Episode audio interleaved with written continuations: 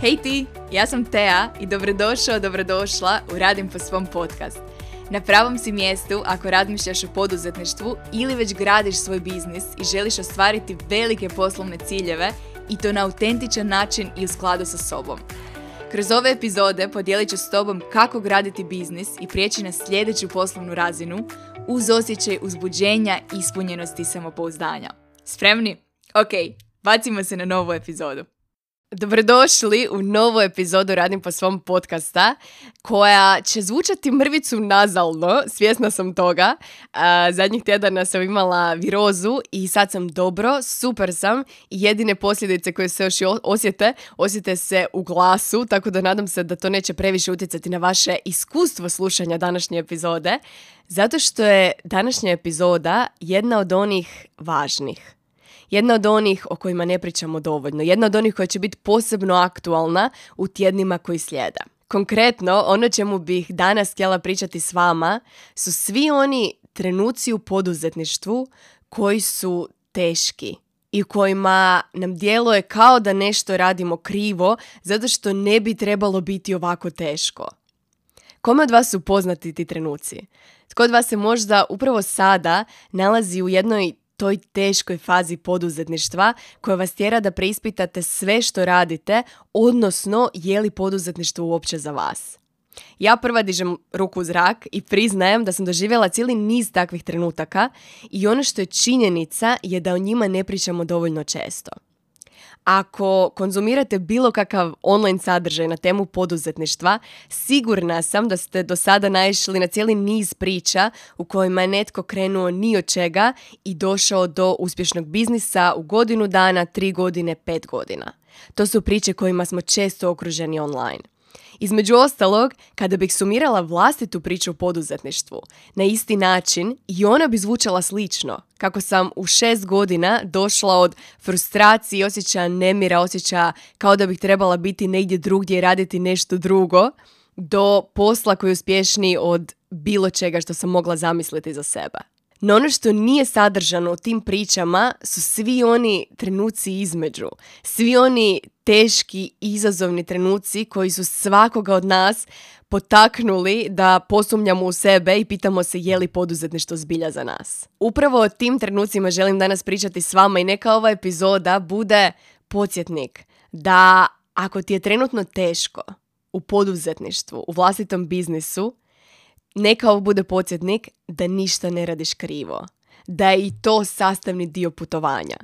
I ono što bih voljela da danas istražimo je koje opcije svatko od nas kao poduzetnik ima upravo takvim, u takvim sezonama svog biznisa. Kada pričam vlastitu priču o tome kako sam došla ni od čega do posla koji je uspješan i održiv i raste iz godine u godinu, period koji nije sadržan u toj priči je period od dvije godine na samom početku u kojima sam potpuno besplatno kreirala sadržaj, pisala blog postove online bez ikakvog vanjskog pomaka, bez bilo kakvih prihoda izvana.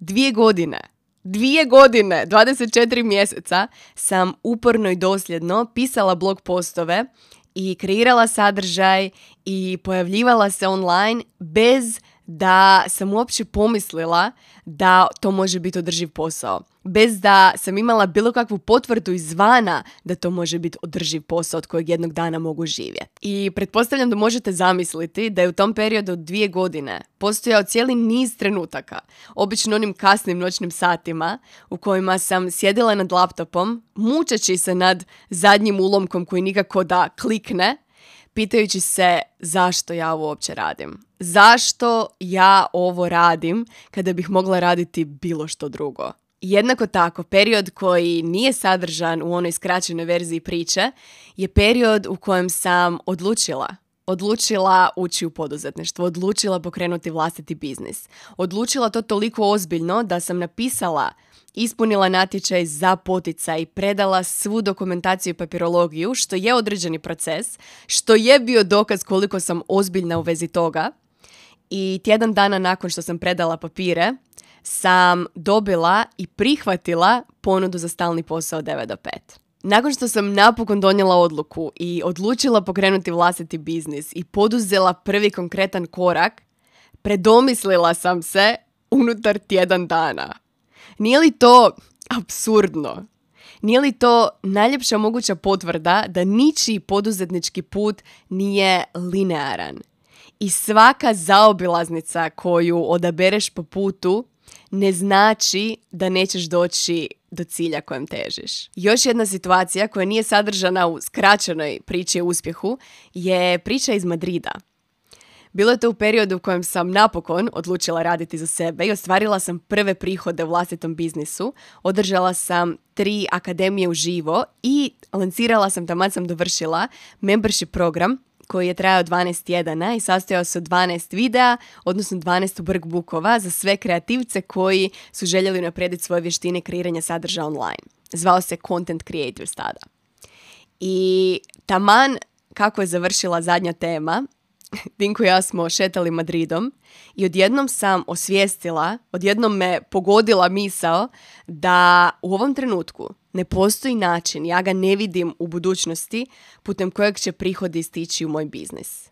U tom trenutku nisam znala kako prodavati pasivni program kao set snimljenih videa i materijala. Nisam znala kako lansirati nešto što je uvijek dostupno tijekom cijele godine. Nisam imala taj set vještina. Nisam znala kad ću sljedeće putovati u Zagreb kako bi održala akademiju živo, jer tad sam akademiju održavala samo u živo. Jednostavno me pogodila ta misao da ne znam kako ću pokriti troškove i davanja u svom biznisu sljedeći mjesec. Tko od vas se može poistovjetiti s tom situacijom? Ja se volim sjetiti te situacije i to je često primjer koji dijelim s klijentima s kojima radim, zato što cijela ta scena u kojoj šetam najvećom avenijom u Madridu, plaćući u javnosti, što nije inače nešto što radim svaki dan, savršeno oslikava teške periode u poduzetništvu. A svi ih imamo. Proteklih tjedana sam u pauzama gledala baš lijepi dokumentarac na Netflixu o Filu Stacu. Čini mi se da se baš sami dokumentarac zove Stac, S-T-U-T-Z ako se ne varam, u kojem psihoterapeut dijeli svoje alate za život. I jedna od prvih misli koju dijeli na samom početku dokumentarca je i misao da su tri stvari u životu neizbježne. Bol, neizvjesnost i rad. Čini mi se da on kaže težak rad. I ta tri stanja, te tri komponente su sastavni dio ljudskog iskustva. Ono što me zanima je kako vama zvuči ta misao kad je čujete na prvu. Koju emociju vam proizvede izjava da su bol, neizvjesnost i težak rad sastavni dio života, sastavni dio ljudskog iskustva. Nakon procesa rada na sebi, iz današnje perspektive, posebno nakon pet godina u poduzetništvu, ono što mogu reći je da mene ta izjava neopisivo motivira. Zašto me motivira? Zato što kad su stvari dobro, kada neke strategije u biznisu funkcioniraju i donose rezultate, nismo motivirani mijenjati ništa kad stvari funkcioniraju, jednostavno ne postoji motivacija da se mijenjamo i rastemo. Jer sve funkcionira. Mi takvi kakvi jesmo sa vještinama koje imamo, očito ostvarujemo uspjehe u poslovnom svijetu. No kad stvari postanu izazovne, kada ne teku glatko, kada zapnemo, kada se nađemo u teškim periodima u poduzetništvu i biznisu, ono što danas znam iz svog iskustva je da su to periodi u kojima rastemo. Mi ljudi uvijek rastemo pod pritiskom. Uvijek rastemo kroz izazove. I danas, način na koji gledam na izazove u vlastitom biznisu je sa dozom znati želje. Tko ću postati s druge strane tog izazova? Tko ću postati kroz proces rješavanja tog novog izazova pred kojim sam se našla? Ono što sigurno znam je da ćemo u periodu koji slijedi svi mi na ovaj ili onaj način neizbježno pogledati unazad na stvari koje jesmo, odnosno nismo ostvarili u proteklih 12 mjeseci. Samo ako pogledamo sferu biznisa, neki od vas su možda do sada već planirali zarađivati dovoljno da možete dati otkaz na stalnom poslu. Neki od vas su možda planirali udostručiti svoje prihode, što se nije dogodilo. Neki su planirali lancirati newsletter ili podcast ili povećati svoju zajednicu i niste sigurni zašto to ide tako sporo? Zašto se već nije dogodilo do sada? Posebno ako gledate ljude oko sebe, druge ljude online i čini vam se da njima ide brže ili jednostavnije. Tko se može poistovjetiti s tim osjećajem? Možete i ne morate ga priznat na glas. Ako želite, možete mi uvijek pisati na Instagramu pod @teazavatski i podijeliti vlastite razmišljanje na ovu temu, jer vjerujte mi, niste jedini. Nakon rada sa desecima i desecima i desecima klijenata u različitim industrijama i različitim fazama razvoja biznisa, ono što mogu podijeliti s vama je da se svatko, ja prva, u svakoj fazi razvoja biznisa susreće sa određenim izazovima. U svakom trenutku postoje stvari na koje smo ponosni i s kojima smo zadovoljni, kao što postoje stvari u našem biznisu koje su ogroman izvor frustracije i na kojima tek radimo. Jednako kao što postoje klijenti koji na izgled neupisivo brzo rastu online i toliko su prirodni u kreiranju sadržaja, izgradnji odnosa sa svojom zajednicom, da unutar samo nekoliko mjeseci ili godinu dana njihova zajednica naraste za 10-20 tisuća ljudi. Isti ti klijenti se možda suočavaju sa izazovom prodaje i ne znaju kako tu zajednicu pretvoriti u kupce ili klijenta. S druge strane, često radim sa poduzetnicima koji imaju 10-15 godina iskustva u poduzetništvu i uspješan posao u offline svijetu koji zapošljava 10-15 članova tima kojima širenje tog biznisa online i kreiranje one prve jedne objave na nekoj društvenoj mreži zvuči kao najveći izazov na svijetu. Ono što vam mogu garantirati je da svaki taj poduzetnik kojeg potencijalno gledate online i za kojeg vam se čini da brže i lakše ostvaruje neke ciljeve, istovremeno ima neke druge izazove i potencijalno želi biti bolji bolja u nečemu što vama možda ide s lakoćom. I znam da smo toga racionalno svjesni, no ne škodi ponoviti da su oni dijelovi života i biznisa koje vidimo online, oni dijelovi na koje je svatko od nas ponosan. Ono što ne vidimo su stvari u pozadini, a svatko od nas u svakom trenutku vremena radi na barem jednom takvom izazovu behind the scenes. Tu činjenicu možemo proširiti i šire od biznisa, jer život je više od biznisa, i pitati se možeš li zamisliti da taj poduzetnik kojem na izgled poduzetništvo ide s lakoćom, lakše i brže nego tebi, istovremeno radi na drugim aspektima svog života, možda na odnosima, ono što ti ja mogu reći iz vlastitog iskustva, da niti jednom na coachingu nisam pričala o odnosima. Odnosi, odnosno moj odnos s Dinkom konkretno, je od samog početka izvor podrške i sigurnosti i ljubavi i nije nešto na čemu moram raditi na coachingu. S druge strane, Glavni fokus mojih edukacija i osobnog rasta je zadnjih pet godina poduzetništvo, zato što nisam rođeni poduzetnik i puno tih vještina i osobnog rasta sam morala savladati po putu. Na isti način svatko od nas u svom životu radi na nekim izazovima i uvijek postoje stvari na koje smo ponosni i koje nam idu bolje i jednako tako postoje izazovi koje u ovom trenutku sada pokušavamo savladati. Ako prihvatimo da su teški periodi sastavni dio biznisa i ako išta dokaz toga da nešto radiš dobro, ključno pitanje na koje svatko od nas mora odgovoriti za sebe glasi je li teško zato što tek razvijam vještine i rastem ili je teško zato što nije za mene. Koliko puta ste se našli u teškoj situaciji ili pred ciljem koji nikako da se dogodi i pitali se da li je ovo jedan od onih ciljeva odnosno situacije u kojima samo trebam ostati dosljedna kako bih narasla, razvila vještine kroz vrijeme, a koliko je ova situacija možda dokaz da taj cilj nije za mene. Jel ima takvih? Ja osobno vjerujem da je to jedno od najvažnijih pitanja na koje svaki poduzetnik mora odgovoriti barem jednom tjedno i kada bismo imale jedan jedan call, mogle bismo analizirati tvoju konkretnu situaciju i istražiti je li jedno ili drugo. No kada bih morala podijeliti općeniti alat koji možda primjenjiv u najvećem broju situacija, odlučila bi se za ovo. Zamisli da smo upravo imale jedan od tih jedan na jedan razgovora i podijelila si ili podijelio sa mnom koliko je teško, i što si sve pokušala i testirala i nije donijelo rezultata. I ispričala si mi o tome da si daleko od cilja s kojim si ušla ovu godinu i o tome koliko je teško svaki put kad sjedneš za laptop i o tome kako sumnjaš u sebe i o tome kako se pitaš je li ta poduzetnička ideja i općenito poduzetništvo uopće nešto što će te veseliti dugoročno. Zamisli da smo imale taj razgovor. I nakon tog razgovora zamisli da izgovaram sljedeća. Možda je najbolje da onda odustaneš. Već dok slušaš tu rečenicu, javit će ti se neke emocije.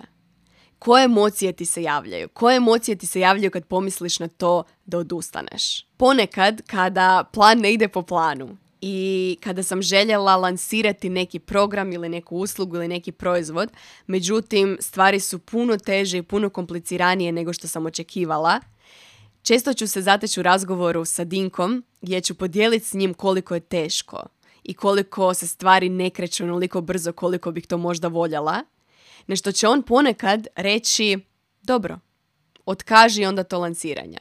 U trenutku kada pomisliš na odustajanje, dobit ćeš svoj odgovor. Ponekad je moja reakcija na tu rečenicu jedan veliki izdah olakšanja. A ponekad, kada Dinko kaže možda najbolje da odustaneš, možda najbolje da otkažeš to lanciranje, sve u meni instant iz inata kaže ne. I dobar primjer toga je možda planer godina po mom. Kada sam krajem prošle godine shvatila da tiskana verzija neće biti spremna za početak 2022. Imala sam jedan od takvih razgovora s Dinkom u kojima on rekao, dobro, odustani ostavi onda taj projekt za početak 2023. Odgodi ga na godinu dana. Sve u meni je u tom trenutku reklo ne. I znala sam po tom osjećaju u tom trenutku da ću dati sve od sebe da se taj planer realizira, tiskana verzija planera, koji, u kojem god trenutku to bilo tijekom godine. I tako i bilo. Tiskana verzija planera je izdana krajem četvrtog mjeseca, četiri ili pet mjeseci nakon planiranog roka, ali pomisao na odustajanje u tom trenutku nije bila opcija. I ako se vratimo na tebe i na ciljeve koje si imala ili imao za ovu godinu i koji se nisu dogodili ili su jednostavno preteški, ako ti kažem da odustaneš, što osjećaš u ovom trenutku? Ako je tvoja instinktivna reakcija ne i inat koji možda osjećaš, onda znam da ćeš napraviti sve što je potrebno da ostvariš taj cilj. Da pronađeš put do tog cilja. Ponekad će to značiti upisivanje dodatne edukacije, ponekad će to značiti angažiranje mentora ili kouča, ponekad će to značiti sate i sate i sate googlanja i pretraživanja interneta, ali znam da ćeš pronaći put do svog cilja. Znam. S druge strane, ajmo pričati o nepopularnoj opciji. Što ako pripomisli na to da odustaneš, trenutno osjećaš olakšanje? Kao da je netko 10 kg skinuo s tvojih ramena. Ima takvih. U tom slučaju želim da znaš da mudri poduzetnici, uspješni poduzetnici odustaju od stvari svaki dan. Pritom pričamo o strateškom odustajanju od stvari koje jednostavno nisu za nas i postoji cijeli niz formata sadržaja i platformi od kojih sam ja prva odustala u svom biznisu. I zahvaljujući tim odustajanjima je moj biznis rastao brže nego što bi rastao inače. I ako u tvom biznisu trenutno postoje neki elementi, bilo da se radi o kreiranju sadržaja ili načinu prodaje, strategijama koje primjenjuješ, koji ti djeluju teško, i pripomisli da odustaneš, da ih jednostavno pustiš, ostaviš u 2022. iza sebe, osjećaš olakšanje, to je najbolji sljedeći korak. I ja prva cijenim samodisciplinu i upornost i razvoj vještina kroz vrijeme, no ponekad teške situacije ne zahtijevaju još samodiscipline. Ponekad su teške situacije pokazatelj da nešto jednostavno nije za nas ili nije pravi put. Što ako trenutno, kada pričamo o stvarima koje su ti teške, ne pričamo o jednoj stvari u biznisu, ne pričamo o jednoj platformi ili jednom formatu sadržaja? Što ako ti trenutno cijelo poduzetništvo djeluje teško? Ja bih si u toj situaciji ponovno postavila isto pitanje. Što ako odustanem? I kada pomisliš na to da odustaneš, kako se osjećaš? Pritom želim ponovno naglasiti da smiješ odustati, smiješ promijeniti smjer. I to što privremeno odustaješ ne znači da se nećeš vratiti poduzetništvu za šest mjeseci. Nešto slično se dogodilo u mom primjeru. Nakon što sam odustala od inicijalne ideje i prihvatila posao od 9 do 5, godinu i pol dana kasnije vratila sam se inicijalnoj ideji. Još spremnija, sa još više samopouzdanja da razvijem svoj biznis. Odustati, promijeniti smjer, naći dodatni izvor prihoda ili se vratiti privremeno raditi za nekog drugog nije neuspjeh to je još jedan korak prema krajnjem cilju koji će ti donijeti hrpu novog iskustva i potencijalnu dozu sigurnosti iz koje možeš pogledat ponovno svoju ideju i svoj biznis na jedan novi način, iz nove perspektive. Kad god donosim odluke o svom biznisu, posebno kad se radi o velikim odlukama kao što je da li nastaviti gurati glavom kroz zid ili se vratiti raditi za nekog drugog, što znam da postoje poduzetnici među vama koji razmišljaju o tome, ja bi se pitala sljedeće. Što mi svaka od tih odluka donosi? Koja je ključna vrijednost koju mi odluka da se vratim raditi za nekog drugog donosi? Ključna vrijednost u tom slučaju je potencijalno sigurnost, financijska sigurnost. S druge strane, koja vrijednost proizlazi iz toga da nastavim raditi za sebe i gurat glavom kroz zid? I potencijalno vrijednost u tome, u toj odluci, je više vremena koje možeš uložiti u vlastitu ideju. I svaki od tih popisa, oba ta popisa, mogu imati više različitih stavki na njima. Možemo raspisati vrijednost koju svaka od tih odluka donosi. Ključno pitanje kada pogledaš ta dva popisa je sljedeće. Što ti je u ovom trenutku potrebnije? Što ti je u ovoj sezoni života potrebnije? Postojali su periodi u kojima je sigurnost bila vrlo visoko na mojoj ljestvici prioriteta i da u tim periodima nismo mogli živjeti od dinkovih primanja, moguće je da bih našla dodatni izvor prihoda sa strane. I ne postoji ništa sramotno u tome. Ako išta, meni je to pokazatelj mentalne otpornosti jednog poduzetnika i kad god naiđem na takav primjer i takvu priču, znam da se radi o osobi koja će dugoročno uspjeti. Jer je spremna poduzeti korake i naći način a to je vještina koja se neopisivo cijeni u poduzetništvu. Kako vam to zvuči? Koliko to rezonira s vama? Koliko vas je možda slušajući ovu epizodu osjetilo onaj izdah olakšanja?